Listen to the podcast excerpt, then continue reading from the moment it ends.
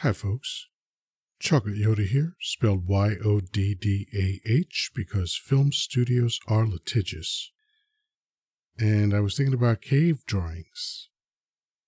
You know, those things that you learn about in school prehistoric humans, drawings on caves.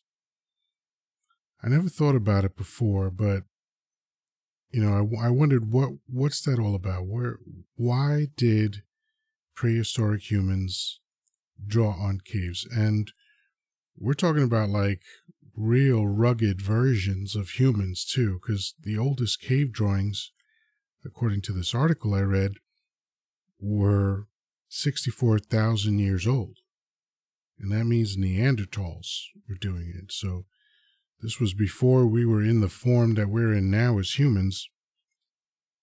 So that's uh, that's an interesting thing to me. Even even a being at that level that was significantly different from how we are as humans now had that urge to draw on caves. And the drawings uh, seem to be pretty consistent.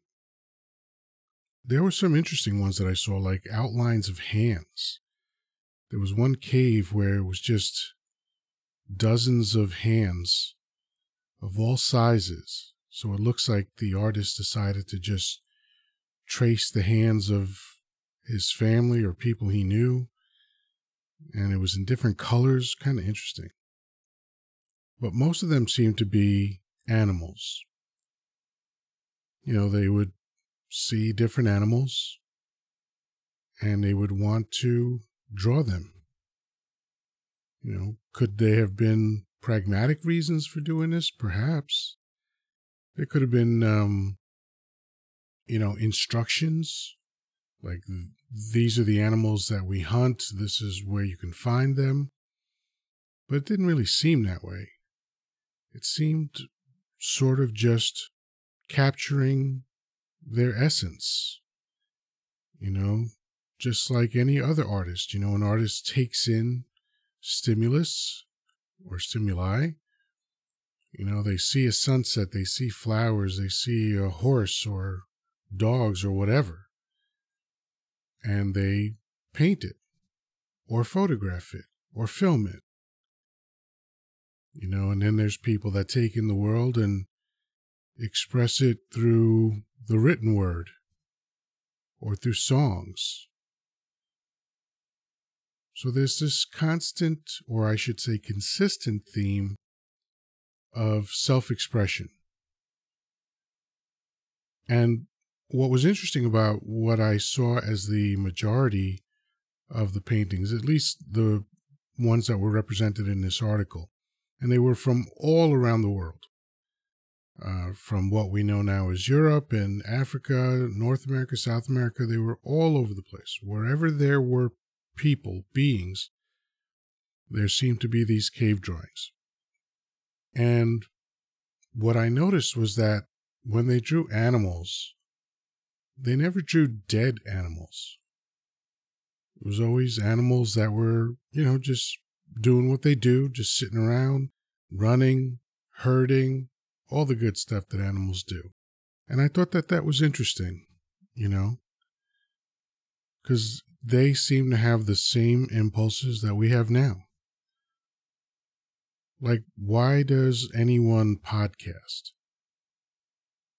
Why does anyone go through all the effort of setting up microphones and cameras in some cases, although the purists would say podcasts are audio only. But, you know, the term has broadened out, so video as well. Why do people do all that?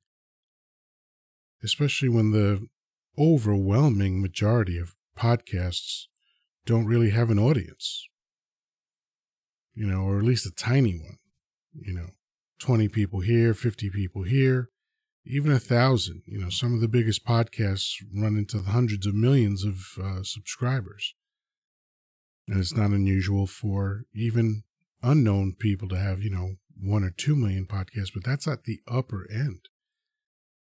On the lower end, there's people with, you know, like me that, you know, I'll, I'll put something out and get five views or five listens. But I think it comes from the same place as the cave drawings. Just that desire to be expressive, to be heard, to be seen, to be known. And again, not necessarily in a grandiose way, not, you know, Michael Jackson level fame.